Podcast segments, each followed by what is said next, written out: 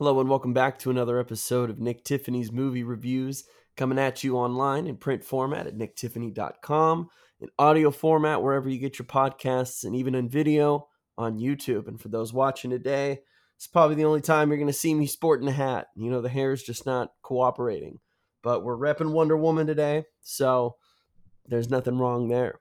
Today we're talking a new Netflix release.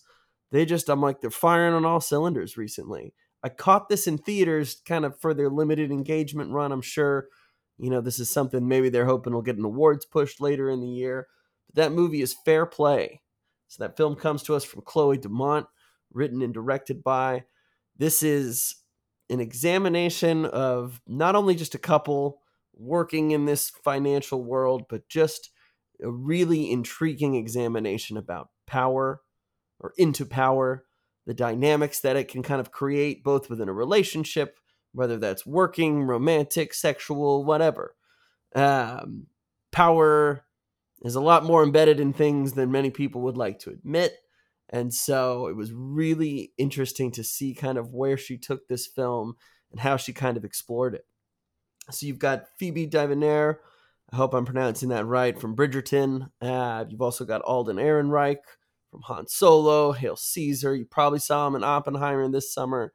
The two are really terrific actors. Um, and, you know, I think Ehrenreich, especially for me, who's just been doing a lot of work that maybe largely goes unnoticed or hasn't quite hit that home spot. They kind of gave up on him after Han Solo, but somehow kept everything else that they're doing. Uh, but I think he did a great job there.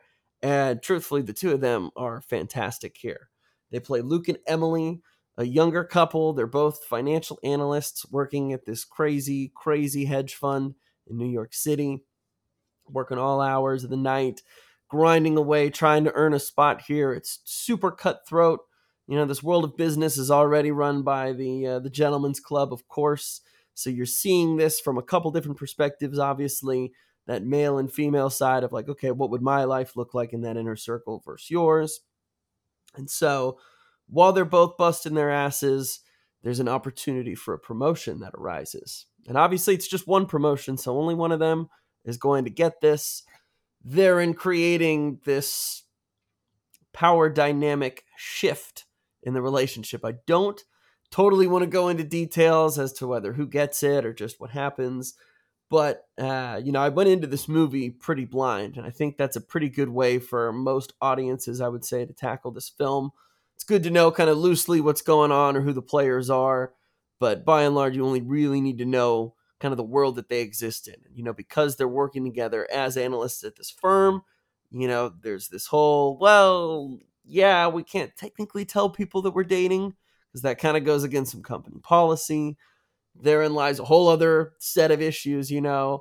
And on top of that, they've just recently gotten engaged, you know. And so you've got this scenario where number one, we really can't talk about the engagement too much because we both work together, and that's going to create a whole set of problems, you know, job wise.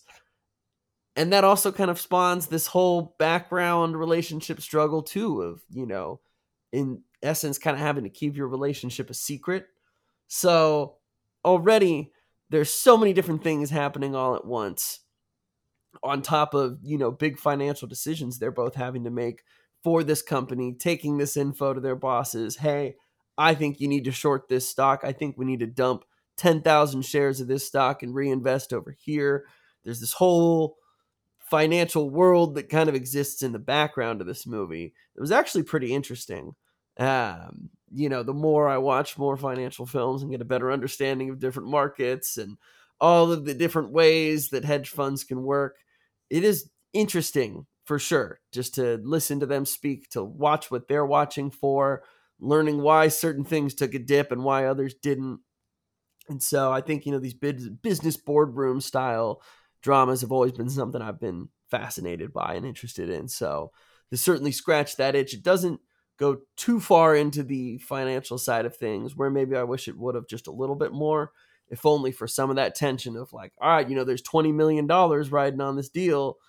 Hopefully it works out, or hopefully you get this done. Um, you do feel some of those stresses, obviously, from their work and what they're having to do to compete at these higher levels. And so what you end up with is some described as a kind of erotic thriller. I wouldn't go that far. There's certainly moments of this film where I've been struggling to try to find like the right way to define this because it's not S&M, it's not bondage or BDSM, it's nothing nothing like that, you know. Um, and we've seen earlier this year the movie Sanctuary, which definitely leaned more into that, kind of touching again on some of that control with, hey, you know, you think you've got the power, psych, I've actually got the power and I'm going to take it from you or I'm going to do whatever. And it's almost, I mean, that was more maybe the humiliation side of things. But here, you know, so much of this is ego. So much of this is, you know, can I be happy for this other person and still be all right with the fact that I didn't get it or that I am now making less money or now that I, you know, am not seen as one of the top people in the room? what it boils down to, I think, a lot is what we see, and I think a lot of everyday interactions. Everybody knows these people who, you know, it's like no matter what, you got to be number one, you got to be on top. It's the only thing they're vying for. It's great, you know, but that can become all consuming. And obviously, we've seen the other side of things about people who just don't care. Um, I think in our more modern era, you know, whether it's a masculinity thing, femininity thing, whatever. You know, there are definitely gaps in who has power in certain areas. Some of that's been shifting in business, but obviously we're not seeing so much of that in general, whether it's leaning more female, whether it's leaning towards any other group of white people, depending on where you're working. You know, these are just the realities that are faced. And so the exploration of some of that in this film was just really good because obviously power uncovers who you really are too. I think of the Stanford prison experiment, both the film and the actual experiment itself. You give people an assignment. You're either a prisoner or you're a guard. Obviously, maybe these people are your friends in real life, maybe you don't know them, but your role is defined as such. And so, as a prisoner, you're going to sleep, eat, get up when they tell you to, and you listen to the guards. As the guards, all you do is you keep them alive, fed, moving around, and whatever. And in a, such a short amount of time, it's people's true feelings, people's true inner self kind of reveals itself. You know, you had all these people who, I'm a guard now, I've got power, I've got purpose, I can tell these people what to do. And you see people take advantage of that in just real insidious ways, whether it's the humiliation route, I'm going to make you walk around like a dog, or I'm just going to tell you how much greater I am than you. I'm going to belittle you because of your position, because of these things. I'm going to hold myself as a higher standard for no other reason than I was given this role and you were given a different one.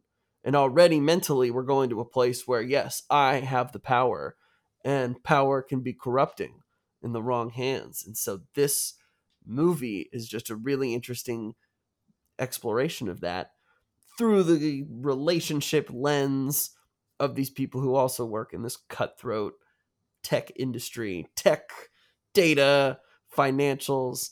Um, it was really great. Eddie Marsan pops up as kind of the, the cutthroat boss. He's always one who I feel like I always see in the, the Cornetto films from Edgar Wright.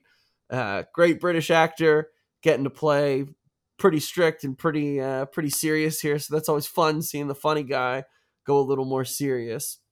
This is definitely an actor's film. Uh, you know, it's maybe felt just a little a hair a hair long, but the performances are far more than enough to keep you well invested in the story and just watching call it the devolution of both of these people, who they were, you know, at the start, where they end up. Just really, really interesting stuff. I think this is again another really solid Netflix hit. If you're looking for something new to watch this weekend, absolutely check it out. The performances are top tier, the writing is stellar, and it's going to give you a lot to talk about, I think, whether just with friends, family, whomever. It's just great food for thought. Thanks again for listening, you guys. As always, make sure you're subscribed to NT Movie Reviews on all social media platforms, uh, different podcast platforms as well as on YouTube to stay up to date on all the latest movie news and reviews. Thank you again for listening, and we'll catch you next time.